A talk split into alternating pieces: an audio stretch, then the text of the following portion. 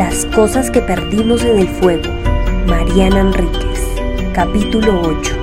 Verde, rojo, anaranjado. Hace casi dos años que se convirtió en un punto verde o rojo o anaranjado en mi pantalla. No lo veo. No deja que lo vea. No deja que nadie lo vea.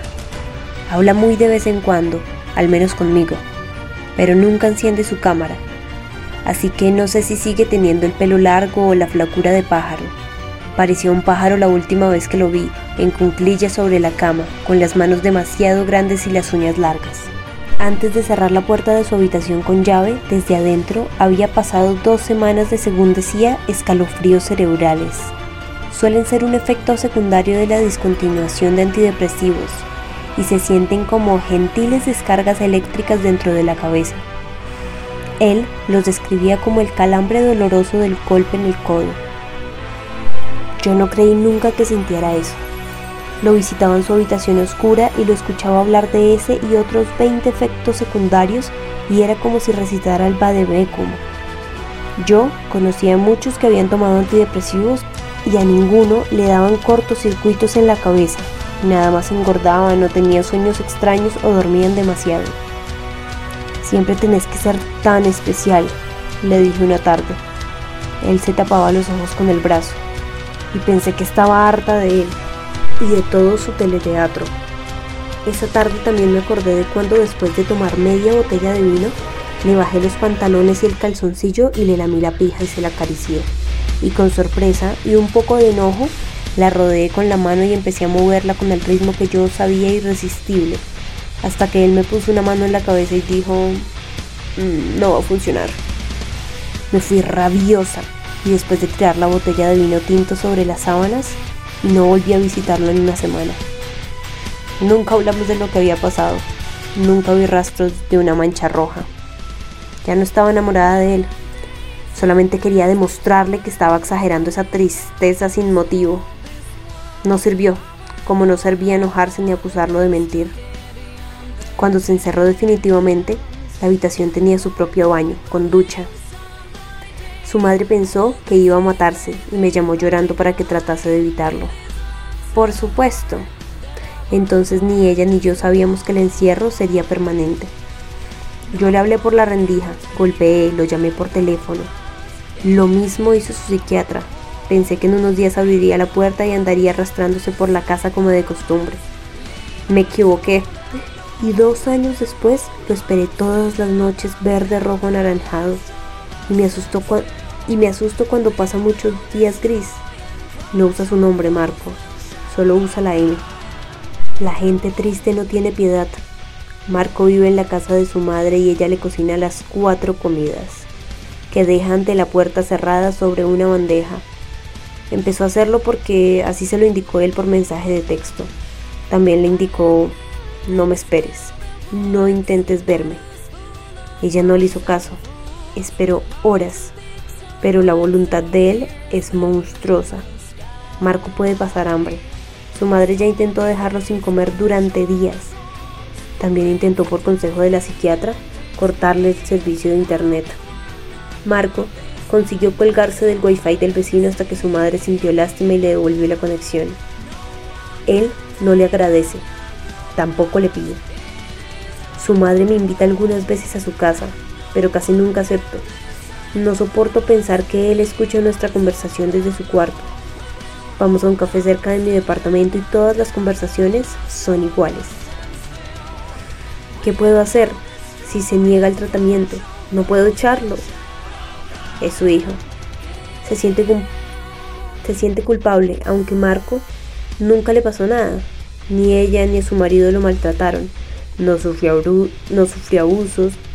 Las fotos de las vacaciones en el mar, el chico más dulce del mundo, que se disfrazaba de Batman y juntaba figuritas para el álbum y a él que le gustaba el fútbol. Yo siempre le digo que Marco está enfermo y que no es culpa de nadie, es el cerebro, es química, genética. Mm, si tuviera cáncer, le digo, no, pasa, no pensarías que es tu culpa, no es tu culpa que él esté deprimido. Me pregunta si él habla conmigo. Le digo la verdad, que sí, que más bien chatea, porque cada vez habla menos. Se está desvaneciendo en la red. Marco es letras que titilan, a veces desaparecen sin esperar una respuesta. Pero que nunca me cuenta lo que le pasa, lo que siente, lo que quiere. Y esto es horrible, horriblemente distinto a lo que ocurría antes del encierro. Antes hablaba obsesivamente de su terapia, de las pastillas, de sus problemas de concentración, de cuándo había dejado de estudiar porque no podía recordar lo que leía, de sus migrañas, de no tener hambre. Ahora habla de lo que quiere, en general, de la Deep Web y el cuarto rojo y los fantasmas japoneses. Pero no le digo eso a su madre.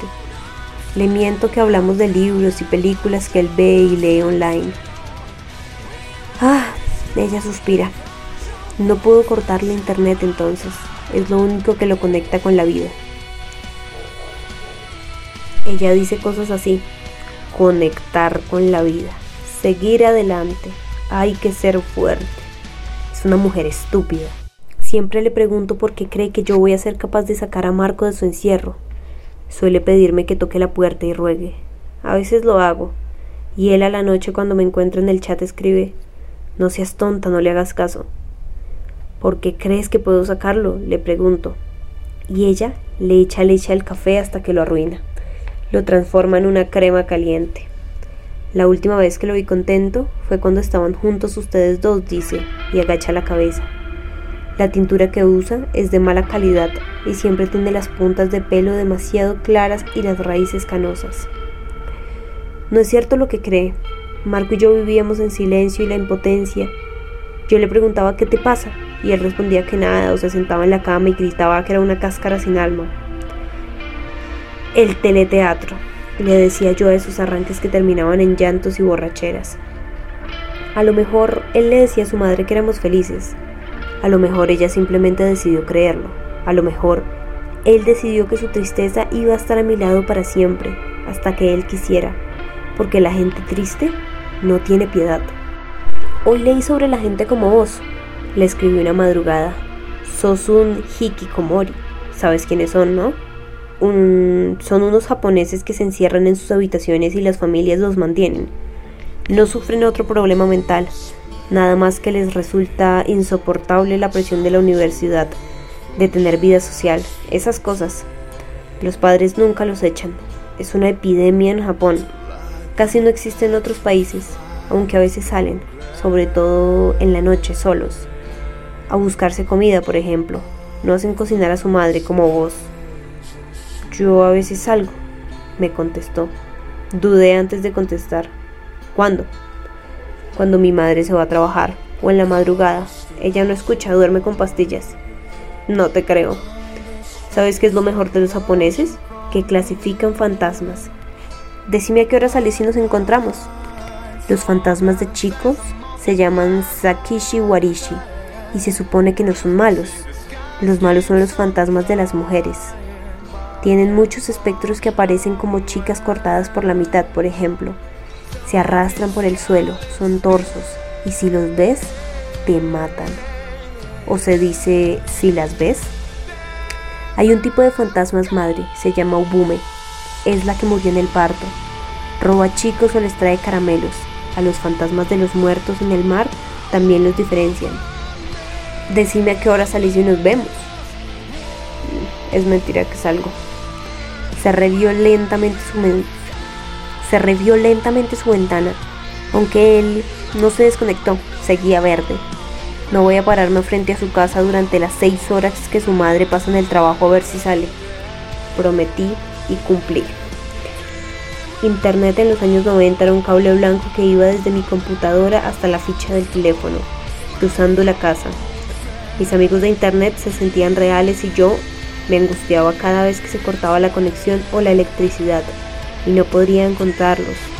Para hablar de simbolismos, glam rock, David Bowie, Iggy Pop, Manic Street Preachers, ocultistas ingleses, dictaduras latinoamericanas. Una de mis amigas estaba encerrada, me acuerdo. Era sueca. Tenía un inglés perfecto. Yo casi no tenía amistades argentinas online. Tenía fobia social, decía la sueca. No recuerdo su nombre. No puedo recuperar sus mails. Quedaron atrapados en la computadora vieja. Desde Suecia me enviaba documentales en VHC y CD, imposibles de conseguir fuera de Europa. Entonces yo no me preguntaba cómo hacía para llegar hasta el correo si supuestamente no podía salir. Quizá mentía. Los paquetes, sin embargo, llegaban desde Suecia. No mentía sobre su ubicación. Conservo las estampillas, aunque las cintas de los videos ya se llenaron de hongos y los CDs dejaron de funcionar. Y ella se desvaneció para siempre. Un espectro de la red. Y no puedo buscarla porque no recuerdo su nombre. Me acuerdo de otros nombres, Rías, por ejemplo, de Portland, fanática del decadentismo y los superhéroes. Teníamos una especie de romance. y ella me mandaba poemas de Anne Sexton. Heather, de Inglaterra, que todavía existe y que dice siempre me agradecerá haberle hecho conocer a Johnny Thunders. Keeper, que se enamoraba de jovencitos. Otra chica que escribía poemas hermosos que tampoco puedo recordar, salvo algún verso muy malo My Blue Someone, por ejemplo. Mi alguien triste. Marco se ofreció a recuperarlas por mí, a todas mis amigas perdidas. Dice que el encierro lo volvió hacker. Mm, yo prefiero olvidarlas, porque olvidar a la gente que solo se conoció en palabras es extraño. Mientras existieron, fueron más intensas que lo real, y ahora son más distantes que los desconocidos. Les tengo un poco de miedo además, encontrar Rías en Facebook, Aceptó mi amistad y yo la saludé muy contenta, pero ella no contestó y nunca más hablamos. Creo que no me recuerda o me recuerda poco, vagamente, como si me hubiera conocido en un sueño. Marco nunca me da miedo, salvo cuando habla de la Deep Web. Dice que necesita conocerla, lo dice así, que lo necesita. La Deep Web son los sitios que no se indexan en los buscadores, es mucho más grande que la web superficial que usamos todos. 5000 veces más grande. No entiendo y me aburren sus explicaciones sobre cómo alcanzarla. Para él, seguramente que no es tan difícil. ¿Qué hay ahí? Le pregunto. Se venden drogas, armas, sexo, me dice. La mayor parte no me interesa, dice, pero hay algunas cosas que quiero. El cuarto rojo se refiere a un chat, a un chatroom que se llama Red Roma. Se paga para ver. Se habla de una chica torturada a la que un hombre negro delgado le revienta las tetas a patadas. Después la violan hasta matarla. Está a la venta el video de la tortura y también un archivo de audio de sus gritos, que no se parece a nada humano y son inolvidables. Y quiero conocer la RRC, que es la Real Rape Community, no tiene reglas. Ahí matan chicos de hambre. Se los obliga a tener sexos con animales. Se los ahorca y claro, se los viola.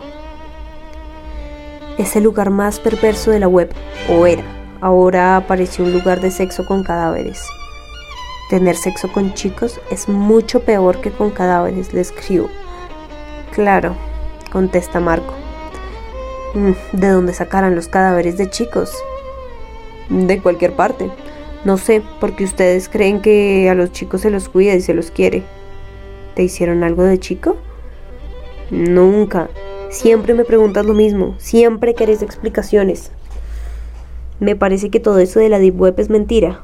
¿A quién le decís ustedes? No es mentira. Hay artículos en diarios serios. Búscalos.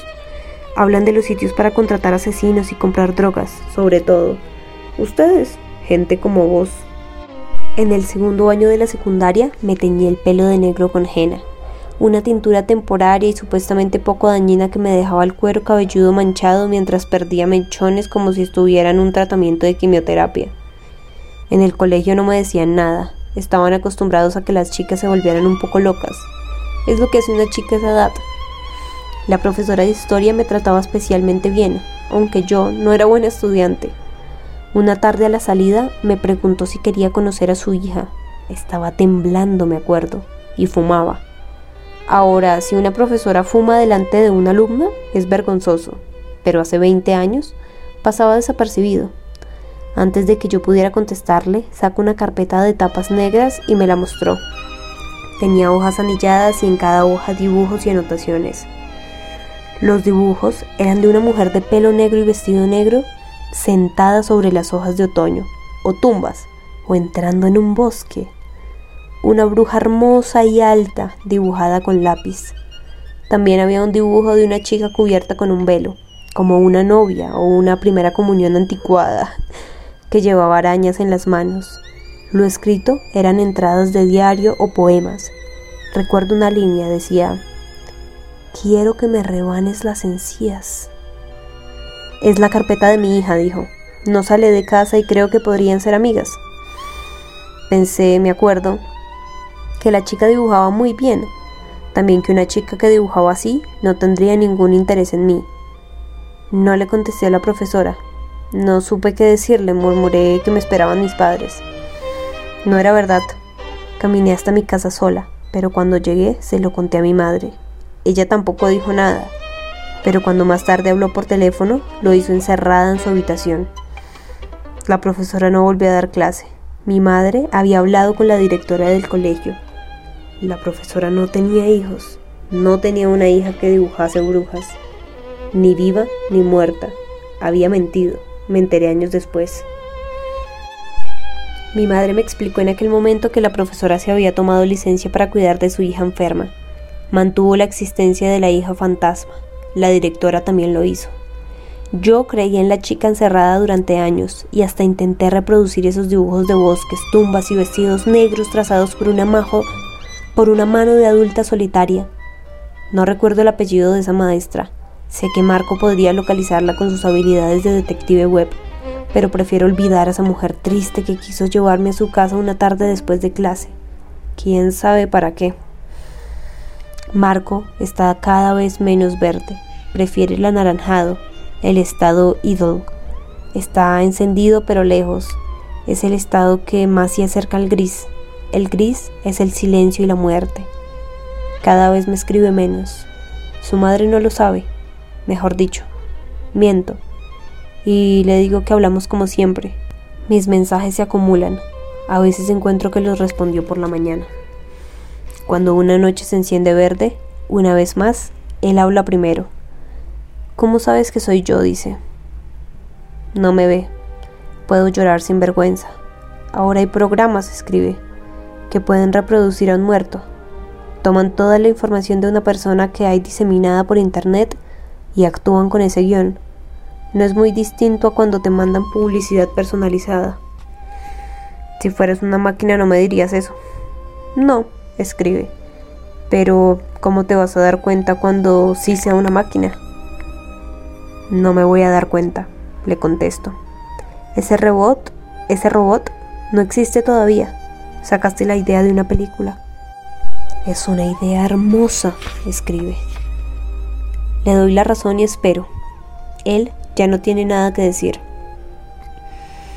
Nada sobre cuartos rojos y fantasmas vengativos. Cuando deje de hablar, cuando deje de hablarme para siempre, voy a mentirle a su madre. Inventaré fabulosas conversaciones para ella, incluso le daré esperanzas. Anoche me dijo que quiere salir. Voy a decirle mientras tomamos café. Espero que él decida escaparse mientras ella duerme su sueño químico. Espero que no se acumule la comida en el pasillo. Espero que no haga falta tirar la puerta abajo.